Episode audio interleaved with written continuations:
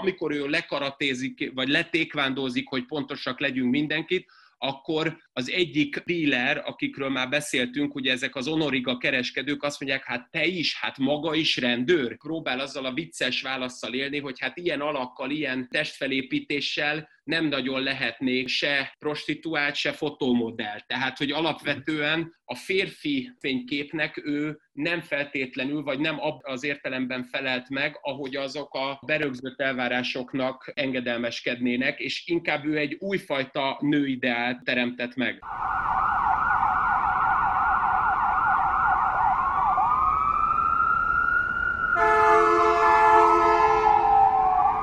Sziasztok, ez a Tango és Kes, Bezsenyi Tamás, illetve Böcskei Balázs, a 24.hu bűnügyi podcastja. Szokásoknak megfelelően itt van már velünk Tomi, szevasz, köszöntelek. Szervusztok! Hogyan dobbant a szíved múlt szerdán, amikor a Buklány sikerlistáját negyedik helyén a Szocimus bűnbarlangjai alcímében addig bűnözünk, amíg Kádár él első közös munkánk volt. Máshogy indult el a reggel? Hálával és köszönettel tudtam csak azokra gondolni, akik megvették és lehetővé tették ezt számunkra. Így van, nagyon nagy bizalommal vagytok felénk, és ezt köszönjük. Továbbiakban is jelentős kedvezménnyel vásárolható meg a könyv, de nem azért, mert ez már az első leárazási hullám, hanem mert ezt a pandémiás helyzetnek is köszönhetjük, hogy a könyvpiac is illeszkedik a munkaerőpiaci kihívásokhoz, illetve pénztárcákhoz. Mai műsorban egy kicsit visszamegyünk valóban a szocializmus korában, mégpedig len, szerintem sokan vannak a hallgatók közül, akiknek a fülébe egy ilyen íjá, most és ezek kicsit kínos helyzetbe hoztam magam, sikoltás, pubertás korába szinte stabilizálódott, és folyamatosan a távol-keleti harcművészetet egy Kádár rendszer korabeli sorozattal kötötte össze. Sokan vagyunk, akik a Linda című bűnügyi szocialista krimin szocializálódtak, ennek inkább a kárát, mint sem az előnyét látjuk. Úgy szokás leírni Görben óra karakterét, mint a szocialista szocialista Kill Bill hősök egyikét. Tamás, nyugtassál meg, hogy sok más filmélményet közül talán a Lindára emlékszel a legkevésbé, vagy legalábbis nem minden nap jut eszedbe ez a fülsikító, akciót megelőző leköszönése a főszereplőnknek. Maguk a szerkesztők, készítők is komoly gondba voltak vele a szempontból, hogy milyen kiáltással, milyen a mozgalmi csatakiáltással induljon. Egy idő után aztán minden epizód elején valamilyen verekedésbe a Linda alakító Görbe Nóra, és hát először ők is valami kicsit mélyebb és kevésbé fűsüketítő, kevésbé az üveget megrepesztő hangra gondoltak, illetve azzal próbálkoztak, ám az annyira hiteltelennek és furcsának hatott, hogy ebbe a nagyon magas oktávú történetbe mentek bele, ami valóban sok mindent lehet mondani rá, nem feltétlenül a kellemes az első jelző, ami az ember eszébe jut. Hát nem igen töltöttük volna le csengő hangot, de valószínűleg vannak olyan közös ismerőseink, akiknek mai napig ez lehet a, lehet a csengő hangjuk, majd egyszer meg is hívjuk őket a műsorba, ha éppen szabadlábon vannak. 1984. november másodikán indul a főműsoridőben hódító útjára a Linda sorozata. Mielőtt beszélgetnénk magáról az alkotásról, meg egyes részeiről, azért egy kicsit kontextualizáljuk. Szocialista krimineként vonul be a, a történelembe, meg a film történetbe. Van olyan egyáltalán, hogy szocialista krimi, vagy illetve biztos, hogy van olyan, hogy szocialista krimi, ez nyilván vitán felül áll, de ha le akarom egyszerűsíteni, és pont a könyvünkben foglalkozunk azzal, hogy van olyan, hogy a szocialista szocialista betűről, ezt körbe lehet rajzolni életútját, önéletrajzát, életrajzát tekintve. Szocialista krimi az miben tér el a nyugati zsáneralkotásoktól? Beszélhetünk szocialista krimiről olyan szempontból, hogy ez nem csak egy időbeli határt szab, hanem valami fajta műfai keretet is megteremt, és valamilyen sajátos alfejezetet, altípust ad a krimi átfogó műfajában, akkor ezt elsősorban a Kádár rendszerre lehet lecsupaszítani, vagy pontosabban még inkább, mint egyfajta gyémántot megtalálni, mert hogy nyilván arról lehet szó, ezt talán már te is érzed, hogy én azért alapvetően ezen szocialista krimiket minden csetlő-botló problémájuk ellenére, ami főleg a dramaturgiából fakad, kedveltem. Az, hogy miért a Kádár rendszerre fókuszálunk, annak az az alapja, hogy az előtte lévő Rákosi időszakban eleve kevesebb krimi film készült, és amelyek meg elkészültek, mint Gertler Viktor Gál vázolása 54-ből, azok ilyen sajátos filmnoár hangulatot árasztottak. Kevésbé volt hatással az a fajta internacionalista államoktól való pánikfélelem, és a bipoláris egyet világrend és hidegháborús fantazmagóriák a részei ennek a, az egész alzsánernek. A szocialista krimi az a 60-as évek Budapestjén és elsősorban fővárosban jelent meg olyan szempontból, hogy a történetek azok valahogy mindig ott forgolódtak. Nagyon kevésszer és már a 70-es évekre tehető az, amikor először eljutunk ezekben a szocialista krimikben vidékre. Az elején ez elsősorban mozifilmekben érhető tetten, úgy, mint 61-es Mindenki ártatlan, illetve a 60-as évek derekán pedig megindult szinte ennek a termelése, amennyiben azt mondhatjuk, hogy a Kártyavár című Agatha Christie feldolgozás ugye egy hajón játszódik, majd aztán a Hamis Izabella már szintén a fővárosban és egy gyermeki főszereplővel. A 70-es évekre pedig ezek olyan sorozatokká váltak, amik pedig már előképei lehetnek, vagy valamilyen szempontból már kapcsolhatóak majd ehhez a témánkhoz, a későbbi Linda sorozathoz. Ennek két nagyon fontos, eklatáns példája van. Az egyik a 70-es évek derekán készült Kántor sorozat, a másik pedig uh-huh. egy elnyújtottabb, a 70-es évek elejétől 73-tól 79-ig forgatott és vetített Megtörtént bűnügyek című tévésorozat. A Kántor az egyértelműen egy regényből, tehát a Szamosi Rudolfnak a könyvéből készült. Megtörtént bűnügyek viszont a szocialista időszakban memoár irodalomhoz kapcsolódó egykori rendőrtiszteknek az írásaiból velük egykor megtörtént bűnügyekre alapultak, és ilyen értelemben azt lehet mondani, hogy ezek a szocialista bűnfilmek, bűnügyi sorozatok, azok főként elsősorban rendőrségre fókuszáltak, mivel ugye senki más nem jogosult rajtuk kívül egy mhm. nyomozás végrehajtására, éppen ebből fakad, hogy hiányozott az egész korszakból, és ilyen értelemben az al fejezetből, ebből a zsáner típusból a magánnyomozó. Amennyiben elő is fordult, akkor az főként az ifjúsági filmek világába kalauzolna el minket, mint az öregbánya titka, ahol gyermekek veszik át a szocializmusban, ugye ne, se nem, egyrészt nem létező, és másfelől nem is legitim feladatkörét egy magánnyomozónak. A rendőrök voltak a főszereplők, és a rendőröknek viszont az volt a problémája, hogy mint kollektíva, unalmasnak látszottak, nem volt karakterisztikájuk, nem voltak, nem lehetett őket úgy megragadni, mint ahogy mondjuk egy nyugati krimi szerzőnek, vagy egy krimi filmnek a sztárját, és ez az, amit valóban úgy lehet mondani, hogy a Lindában lévő szereplők megpróbáltak, amennyiben ez a kollektíva, amiben Veszprémi Linda, Görben Óra karaktere nyomoz, azok külön-külön is megpróbáltak színes egyéniségek lenni. 84-ben indul a sorozat három bevezető epizóddal. Van annak jelentősége, hogy 1984 és nem 83, vagy éppenséggel 85, vagy ebben bűntörténet szempontjából, vagy a Kádár rendszer általános időbeli térképváltozása szempontjából nem kell különösen jelentőséget tulajdonítani. Mondhatnánk, hogy Gál Györgynek és csapatának ekkor állt össze a fejében és a történet. Az, hogy 84-re mutatják be, az inkább annak köszönhető, köszönhető elkészítése és az elkészítést követően az utómunka az nagyon sok időt vett igénybe. Első epizódoknak tehát ennek a pilot epizódnak és az úgymond későbbiekben úgynevezett első évadban szereplő első két résznek a forgatása már 1981-ben elindult, és 82 környékén már be is fejeződött, de a pilot részekben szereplő életvédelmi osztálynak, ahova ugye a főszereplő hölgy folyamatosan szeretne kerülni, annak a vezetőjét alakító személy sajnos tragikusan korán elhunyt, és egy másik emberrel, egy díszlettervezővel, Vájer Tamással helyettesítették a Deme Gábornak a a karakterét. Ugye ez azért is fontos, mert azok, akik láttak, vagy néznek adott esetben az adásunk után majd egy Linda részt, látni fogják, hogy Gál György minden epizód elejére kitette, hogy Deme Gábor barátom emlékének, ugye aki egy olyan dramaturg volt, aki feltehetően nagyon komolyan részt is vállalt abba, hogy maga a Linda karakter jól, és a későbbi sikereit megalapozó módon jöhessen létre. A dátumnak azt mondod, hogy nincsen akkor jelentősége, ugyanakkor annak van, hogy hogyan dolgozza fel a korabeli társadalom, ez esetben a létező szocializmus maga a bűnnek a kérdését, hiszen nyilván papíron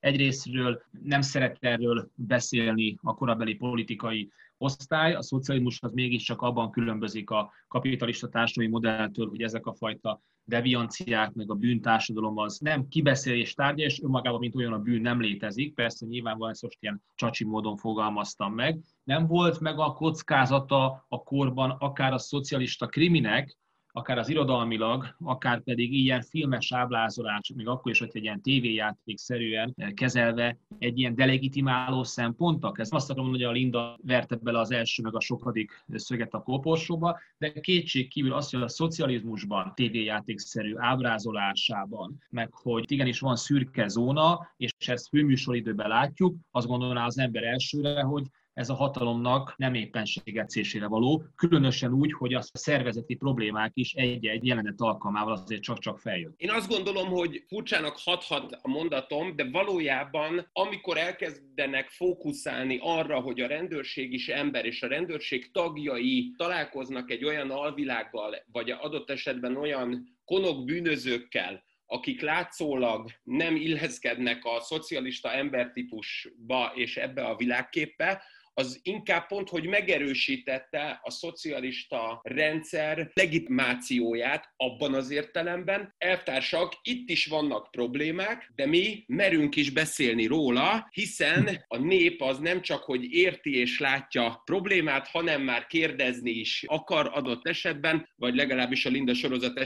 esetében legalább szombat esténként hetente egyszer, tehát pont inkább azt lehetne mondani, hogy az a fajta attribútum csomag, amit felsoroltál az előbb a, a Lindával kapcsolatban, az inkább pont, hogy a rendszert megerősítette, és ennek egyébként a legszebb és a legeklatánsabb példája az, az hogy a, a sorozat hatására a rendőrtiszti főiskolára való jelentkezési szám az drasztikusan növekedett, és hát arról meg nem is beszélve, hogy a 90-es években, amikor többször megpróbálták újra föléleszteni Linda karakterét, akkor a Görbe Nóra színésznő nagyon sok esetben, akár a pont a Kunce Gábor belügyminisztersége idején részt vett olyan eseményeken, ahol például az új rendőrségi palotának a bemutatása vagy előkészítése került szóba, vagy egyáltalán ezt üdvözölték, ezt ünnepelték. Tehát pont inkább azt lehet mondani, hogy beépült, bele szerveződött abba a gondolatvilágba, amit a szocialista államvezetés szeretett volna sugalni önmagáról. Nem akarlak kóstolgatni, lehet, amit most folytattál az elmúlt pár percben, az egy ilyen utólagos racionalizálása a dolognak. Milyen fajta tudatosságot feltételezel készítők és a hatalom, meg aztán adott esetben a karakter között, ami már-már jó lenne, hogy ilyen tudatosnak tetszek, de most nem erüljünk el ebbe a kérdésben, ahogy a feltámaszt problémákról sem, amit ugye a rendszerváltás után a Linda karaktere kapcsán eh, kísérletett erre az akkor már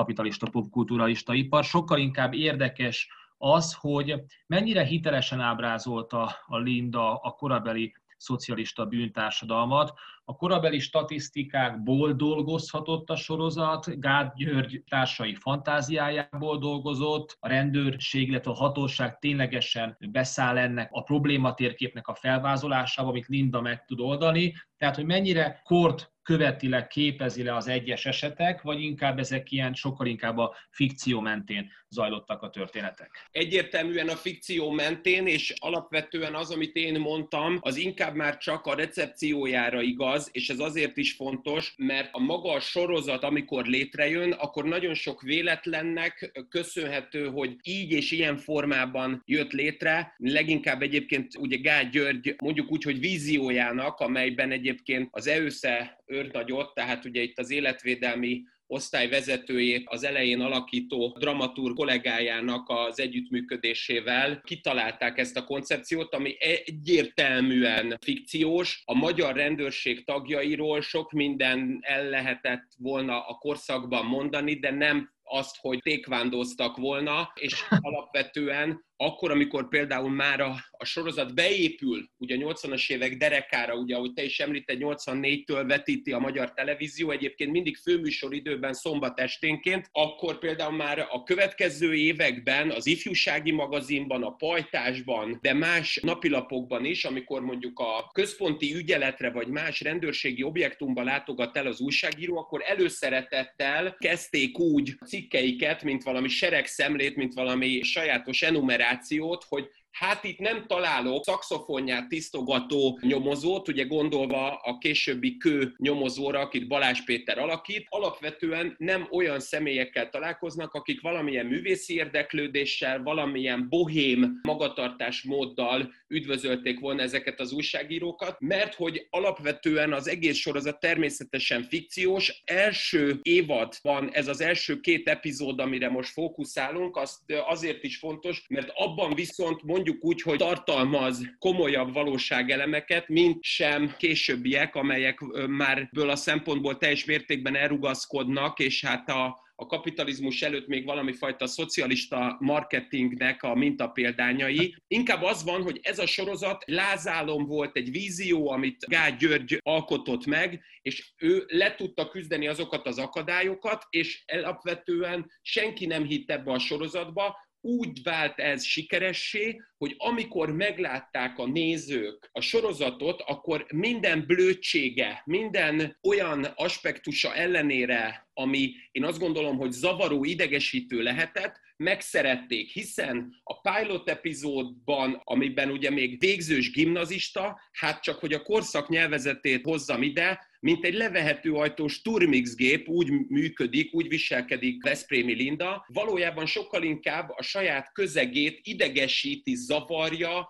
nem képes nyugton maradni, mint sem, hogy ebben jól működne. Az, hogy aztán ezt a hatalom mégis miért tudta elfogadni, arra inkább az a példa tűnik irányadónak, hogy ezt a fajta fikciót, amit ő képviselt, abban valóság elemeket, mint morzsákat így szétszórt, és valójában egy kicsit kezelhetővé, szerethetővé tette azt a problematikát, hogy adott esetben Budapesten az éjszakában lehet, hogy megtámadnak valakit, vagy lehet, elképzelhető, olyan bűncselekmények történnek, amelyek átlagembereket személyükben, vagy még inkább anyagi javaikban nagyon durván érintik. És ezt egy kicsit mesés, kicsit vicces kontextusba helyezve, lényegében a keserű pirula lenyelhetővé vált, hiszen amikor a kérdésedben belefoglaltad ugye a bűnügyi statisztikákat, akkor azt tudom mondani, hogy az ilyen különböző Linda kluboknak a működését és információ megosztásait végigkövettem. Gágy György egyáltalán nem foglalkozott ilyenfajta dokumentarista igényel, azonban tőle teljesen függetlenül az 1980-as évek volt az az időszak, amikor egyébként a bűnügyi statisztikában,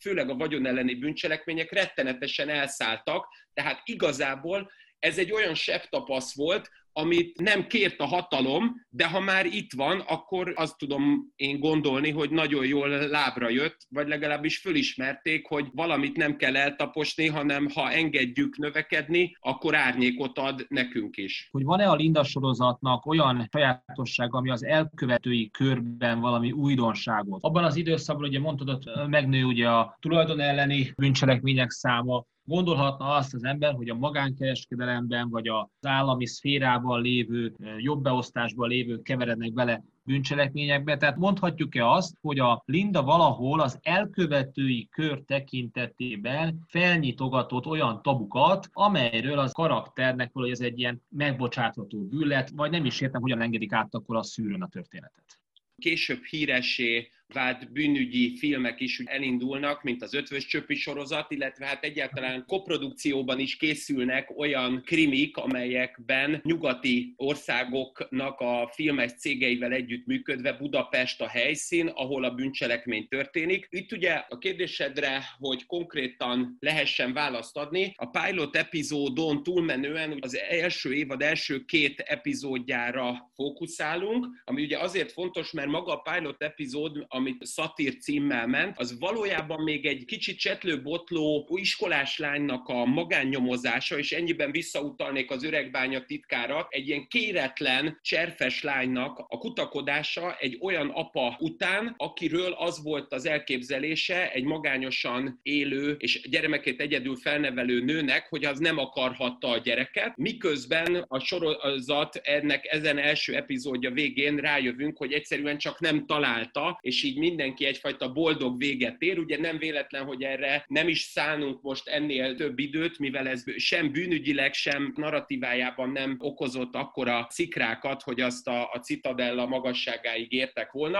hanem az első két epizód alapján, válaszolva a kérdésedre, fotomodell, illetve az Oscar tudja részekben két eltérő aspektusát mondjuk úgy fedezhetjük föl korszakban, amennyiben az első epizódban kisállatkereskedésnek a vezetője egzotikus madarakat, egzotikus halakat tart, és egyébként... Hörcsögöt tart, ugye? Nem akarlak megzavarni, most szívem szerint ugyanazt mondanám, amit egyébként Veszprémi tizedes mondott a Kun Vilmos által alakított akkori, akkori vezetőjének, hogy tizedes elvtárs magának hiányosak a zoológia ismeretei, mert egészen pontosan tengeri malacról volt szó, de a viccet félretéve valóban, tehát itt olyan kisállatokról van szó, amelyeknek nyilván maga a megvétele vagy maga a tartása az nem feltétlenül jelent különösebb összeget, de mondjuk amikor már a, a tartáson túlmenően meg kell venni hozzá ketreceket, akváriumokat és a étkeket, az már ugye komolyabb költség, és így hirtelen során betekintést kapunk egy ilyen furcsa világba, hogy hát ez a kisállatkereskedő egyébként együttműködik egy kórházi ápolóval, egy műtős segéddel, és műtős segédnek a segítségével hoz ki a kórházból egy olyan kábítószert, amit a filmben onorigának hívnak, és ezt a, ott a nyomozók azt mondják, hogy hát ez a magyar kokain, Ámbátor egyébként az, ahogy filmben aztán később bemutatásra kerül a hatása, ez egyértelműen inkább valami fajta ópiát, és ilyen, inkább egy ilyen szedat sedatív hatást mutató gyógyszerről van szó. Eleve a Parkinson kornak kezelésére ebben az időszak olyan gyógyszer állt rendelkezésre, amit használtak ilyenfajta kvázi kábítószerként. Minden esetre, ami fontos, hogy ebben az epizódban látjuk egyébként a rákkatit, mint a halott, és ugye az egész ügy számára alapot adó modellnek a, a halálát. Látjuk azt a világot, amiben dealer, illetve dealernek a terelme, tehát Csiszár Imre és András Kati szerepei életének a megformálásában azt látjuk, hogy az éjszakai életnek olyan pillangói, női, olyan prostituáltjai jelennek meg, akik egyértelműen konzumhölgyek, egyértelműen nyugati turisták igényeinek, vagy a nyugati turisták által kedvelt hirtelen szerelem megélésének a, hát a kiszolgálására próbálnak szerveződni ezek a bűnözői csoportok. A második részben, hát ebben az értelemben ugye a harmadik részben, ugye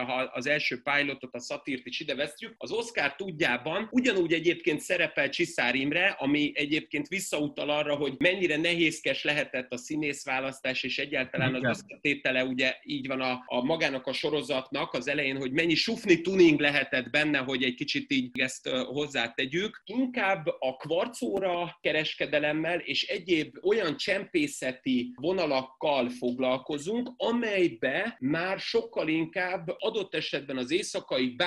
bárokban működő klasszikus bűnözői elemeket is megismerhetjük, akik egyébként vagy lecsúszó túlszott értelmiségiek, vagy olyan szereplők, akiknek már maga viselkedése is azt sugározza, hogy ők sohasem kívánkoztak a felső középosztály, vagy adott esetben a, a kádárkori arisztokrácia tagjai közé, hiszen nem is ismerhetik azt a világot. Ugye itt Körtvélyesi Zsolt karate filmeket idéző nylon otthonkája mutatja ezt külsődleges jegyeiben, ahogy úgy kicsit lezseren és nagyképűen pikírten telefonálgat egy éjszakai bárban, vagy az általam nagyon fontosnak vélt másik szereplő, az Trallala névre hallgat. Hogyan jönnek lábra ezek a trallalák egy forgatókönyvíró számára? Trallala valóban létezett bűnözőt fed le, és ebben az időszakban, a 80-as években nem csak, hogy ő élt és működött, hanem különböző bűncselekmények kötődnek a nevéhez, őt egyébként Dudás Ferencnek hívták, különböző rokonaival együtt ők gagyizásból és elsősorban zsebtolvajlásból éltek, és ebből a szempontból azt lehet mondani, hogy Gágyőrnek ez a, az epizódja az azért is egy fontos és érdekes kiszögellés, mert ez az egyetlen, amit Csemer Gézával, korszakban már aktív cigánykutatóval készített együtt.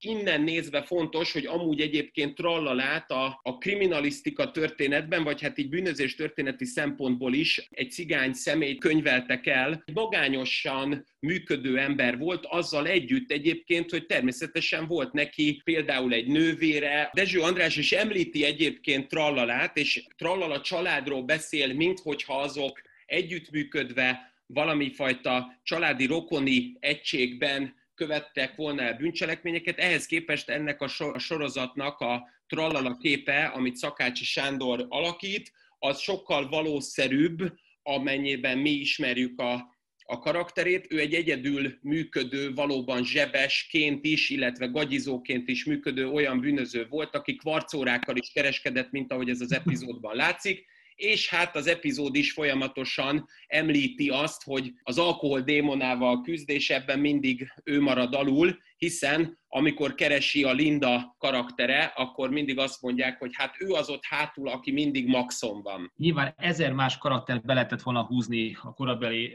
szocialista éjszakából, többen is harcoltak az ittal és a bűnözésnek a démonával egy időben. Tudunk arról valamit, hogy, hogy miért pont tudás jön be ebbe a történetbe, vagy, vagy ennek különösebben úgy nincs jelentősége? De azt gondolom, hogy Gá György számára az fontos volt, hogy minden epizódnak legyen valamilyen sajátos jellege, valami sajátossága, ami megkülönbözteti a többitől, és Csemer Géza, aki pedig elsősorban a, a Józsefváros, vagy egyáltalán a, a fővárosi igazságnak a problémáit kutatta, én azt gondolom, hogy teljesen véletlenszerűen találkozhatott uh-huh. ezzel a karakterrel, de természetesen ezek innen nézve csak találgatások, mert sajnos Csemer Géza elhalálozott. Gágy György ilyen mélységben már nem feltétlenül emlékszik a narratíva kialakítására, hiszen számára csak egy a közönség elvárásainak megfelelő vagy az kielégítő karakterábrázolás volt a célja. Ja, szóba hoztad ugye a kvarc óra kérdését, ugye itt feltört autóban magában a filmben, és több ezer kvarcolára bukkanak. Egy közös kedvenc munkánk,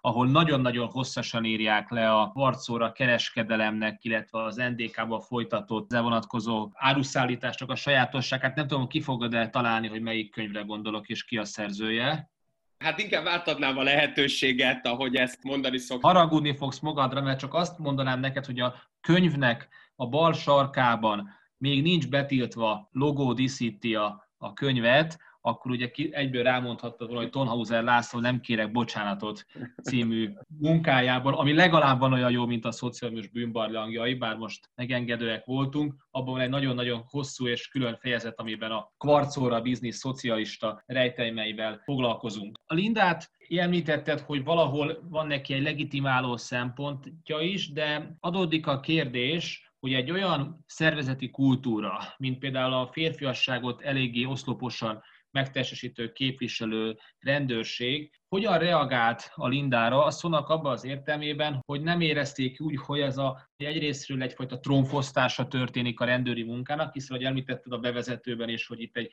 egyszemélyes játékos van, aki megoldja mindazokat a problémákat, amiket a rendőrök nem tudnak. Sőt, ugye az nyitó jelenet, ugye a, a pilot elsőjére, akkor rögtön ugye azt hiszem, hogy 5-6 ember fekszik meg ott egy verekedés taxinál, vagyis olyan szimbolikus vagy kevésbé szimbolikus erőt is képvisel, ami ugye a korabeli rendőrség vagy járőrözőkre kevésbé jellemző. Másrésztről viszont valahol, mintha úgy problematizálná ezt az egész nemiség kérdését, női rendőr, férfi rendőr, tehát nem vagyok abban biztos, hogy a dohányzóban mondjuk a rendőr kollégák ugyanakkorákat nevettek ezeken a poénokon, mint mondjuk a szombat esténként a TV képernyő előtt ülök. Ne legyél azért annyira biztos, mert uh, amikor én például rendőrtisztekkel készítettem életútinterjúkat, akkor meglepően sokszor találkoztam azzal, hogy azokat a bűnügyi sorozatokat, amik adott esetben még ma is tévéképernyőjén vannak, és elsősorban amerikai, vagy angol száz, vagy nyugat-európai országoknak a termékei, azokat sokkal jobban szerették, leginkább azért, mert az általam kedvelt kicsit mélységbe, dokumentarista igényel belemenő történetektől azt mondták, hogy megfájdul a fejük, hát ők annak a,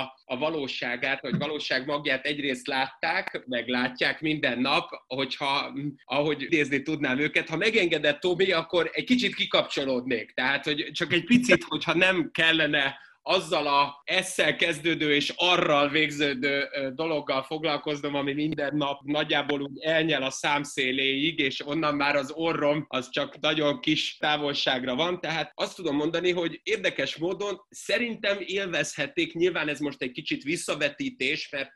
amikor én interjúkat készítettem, akkor nyilván itt a rendszerváltás utáni ezekre a különböző CSI-okra, vagy egyéb más sorozatokra utaltak elsősorban, és hát ahhoz képest már ugye a Linda azért már nagyon-nagyon régi, nagyon-nagyon távoli emlék. Mégis azt nem erre mondani, hogy a gát féle koncepció, amit egyébként saját elmondása szerint egy olyan nőről alapozott meg, akivel egy házban lakott, és elmondása szerint egy látszólag 40 kilós gimnazista lánynak tűnt. Ez egy meglepetés volt számára, hogy valaki a BRFK gyermekvédelmi osztályán. Ebből a karakter alap motivumból én azt gondolom, hogy Polgár Andrással közösen hoztak létre egy egyébként izgága, mindenkit fölidegesítő, zavaró karaktert, akinek az a saját mozgalmár jellege, ez a fajta lázas ténykedése, az azért nem problémás, azért tudunk szerintem mi nézők vele menni, mert az őt körbevevő nyomozó, a Handel karakterét például ide veszük, aki, aki hegedül, akkor a, a kő, aki ugye szakszofonozik, vagy akár a maga, mert Molnár Gál Péter például konzultáns volt a sorozatban,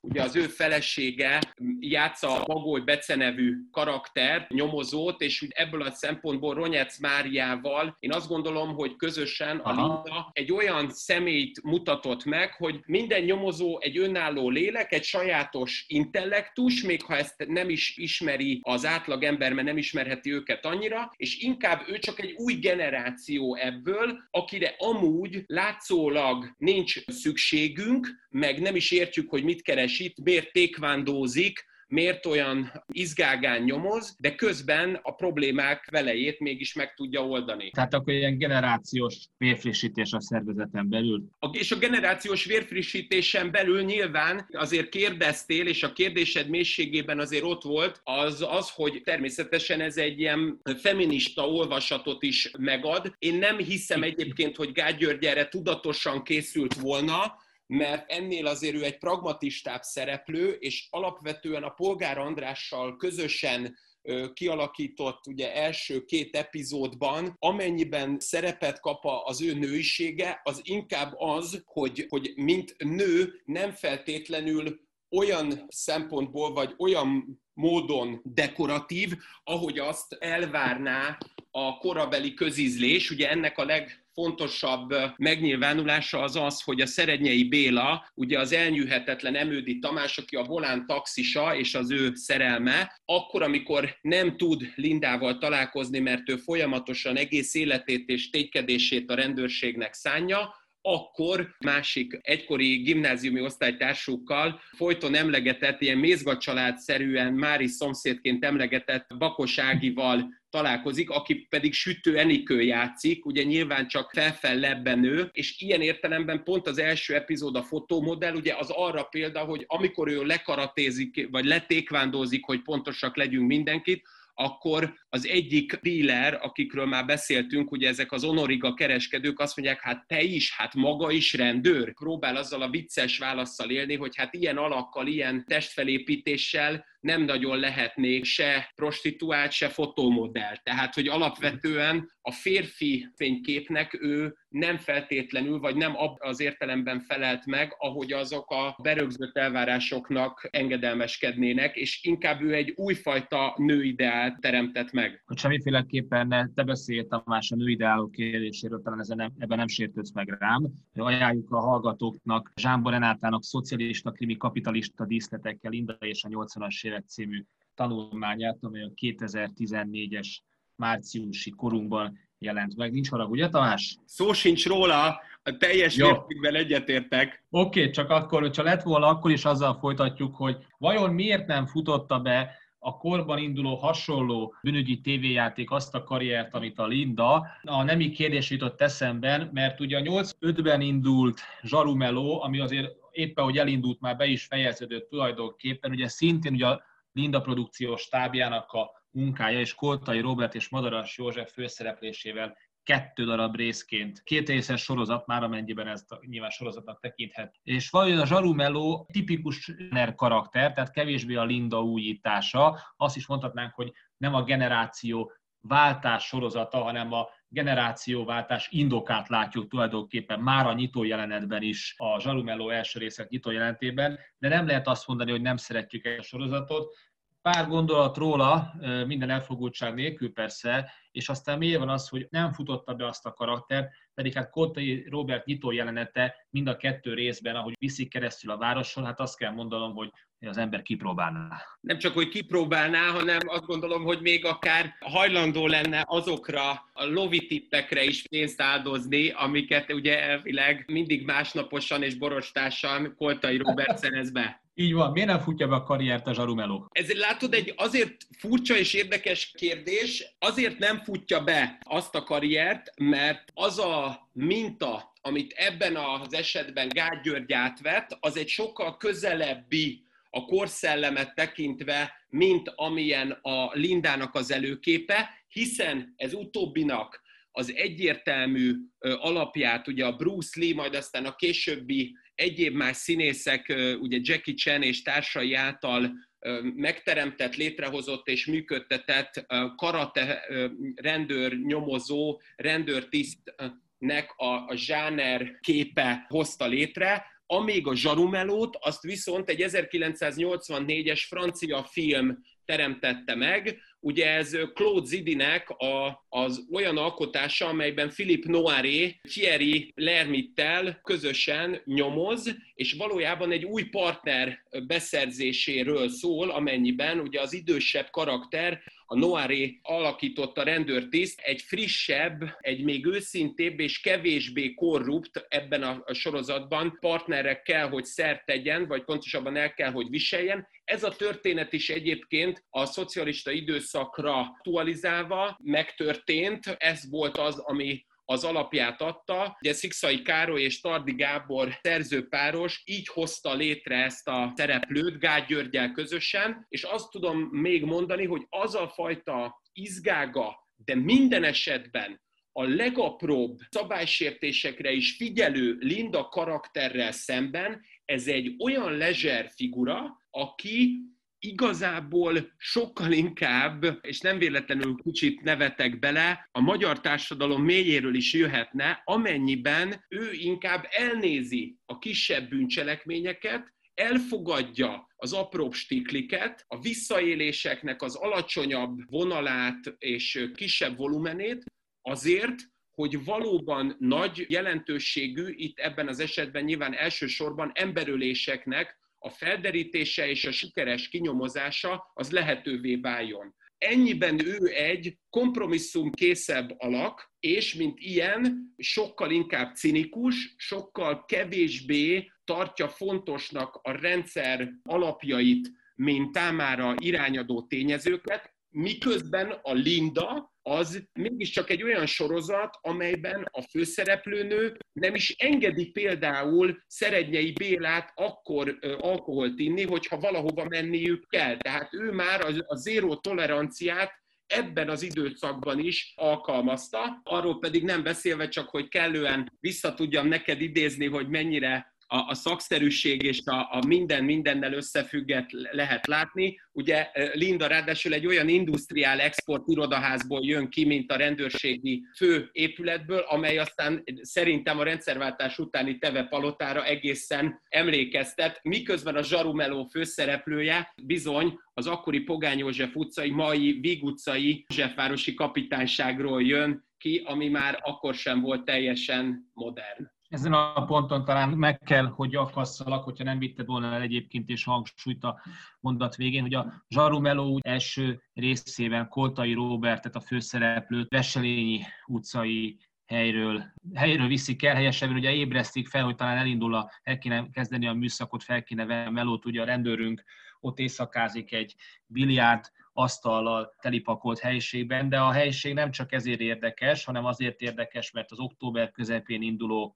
tangó és kes bűnügyi sétáknak az egyik helyszíne lesz, és hogy miért, és így miért is érdekes ez a helyszín, és hogy jön lábra ez a zsarumelóba, azt viszont neked kell elmondanod. A sétáink során is egyéb találkozni fogunk ezzel a helyszínnel, mert hogy ez a szocialista Magyarországon a késő kádárizmusban egy olyan hely volt, ahol először Pusztai Berci bácsinál... A, a rózsaszín cicákról beszélünk. És akkor így már, mert én ezt gondoltam egyfajta ilyen németes jelleggel, hogy az állítmányt szinte a, a csak a végére teszem, elnézést kérek, valóban tehát Pusztai Berci bácsinál először lehetett mezítelen női mellegbe szinte beleszaladni, hogyha az ember leugrott a trolliról, és ez a rózsaszín cicák volt, ahol ezt megélhette. Nem véletlen, hogy ahogy eddig elbeszéltük a Zsarumelónak a narratíváját, hogy egy ilyen helyen találtak rá a fiatal rendőrök az éppen szúnyókáló Koltai Robert alakította nyomozóra.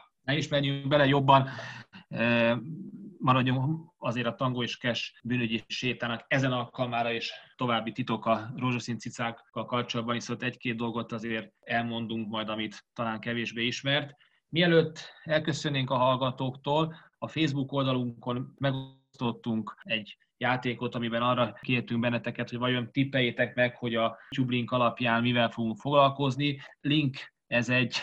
Görben Óra, Szikora Robert közös munkára mutatott, ami kétségkívül nem nyerte el talán annyira a tetszéseteket, mint a Linda főcímdala, állítólag az X-Men készítőit, akiket ugye beterheltek a, Linda készítői, hogy onnan lopták volna az X-Mennek a főcímdalát, ugyanis olyan népszerűvé vált ugye Görben Nóra, hogy nagy lemezzel is előrukkolt többek között Szikora Robert, Bornai, Tibor, illetve Flipper öcsi részvételével. Talán ennyit, amit erről meg kell említenünk, mert ugye ez valahol fekete pont ebben az életműben. Hát Gágy Györgytől is azért adott nekünk olyat, amit talán a pubertás után a posztpubertás korunkat egy kicsikét megterhelte, és itt nem elsősorban az Angyal Bőrben című sorozatra gondolok, hanem sokkal inkább a Familia Kft. című sorozatra, ami kétségkívül nagyon sok hát félreértéseket okozott az ember fejében, annak a terhét, meg annak a következményeit, ami a Familia Kft. egyes részében volt, azért van, aki még évtizedekig sem tudta kiheverni. Remélem Tamás azért te már túl vagy ezen. Én abszolút túl vagyok ezen, mert hogy a műsorunkra való készülés során egyébként készítettem olyan interjút, amiben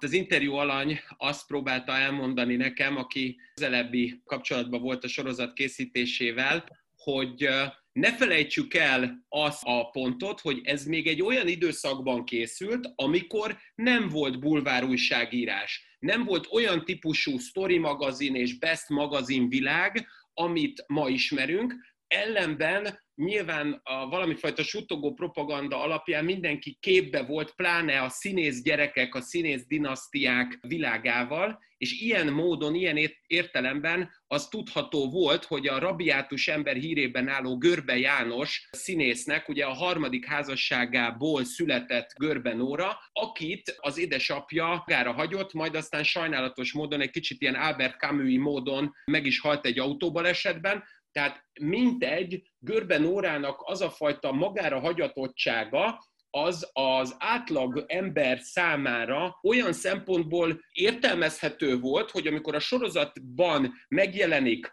a már a mikroszkop színpadon is elismert művészként üdvözölt Bodrogi Gyula, mint az apja, mint egy olyan színész, aki varieti elemeket is belevisz a saját karakterébe, és ezen nevetni tud, ezt jól tudja kezelni ez a mindenlében kanál rendőr nyomozó lány, akkor azzal volt egy olyan sajátos, picit bensőséges hangulat, hogy hát itt látjátok, az látszik, hogy ez a Linda karakter, ez a Görbe Nóra, ez itt a szerepben legalább megkapja azt a színészapát, akire talán mindig is vágyhatott, és ezt csak azért mondom, mert maga az interjú alanyom is azt hangsúlyozta, ebben az időszakban egyértelműen felmerült az a probléma, hogy az emberek, a nézőközönség nem tudta elválasztani a színész szerepétől, mm. és ahogy te ugye mondtad is, maga Görbe Nóra is Hollywood túl messze van, zöldöv, kéköv, ami meg a tékvándós teljesítményére utalt, lemezeket csinált, amelyek nem voltak azért persze feltétlenül sikeresek, de az első emelettel, és ahogy említetted, az Ergóval is fellépett. Az a fajta karakter, amit megmutatott a Linda, ő igazából itt nem elválasztható a karakterétől, és hát ebben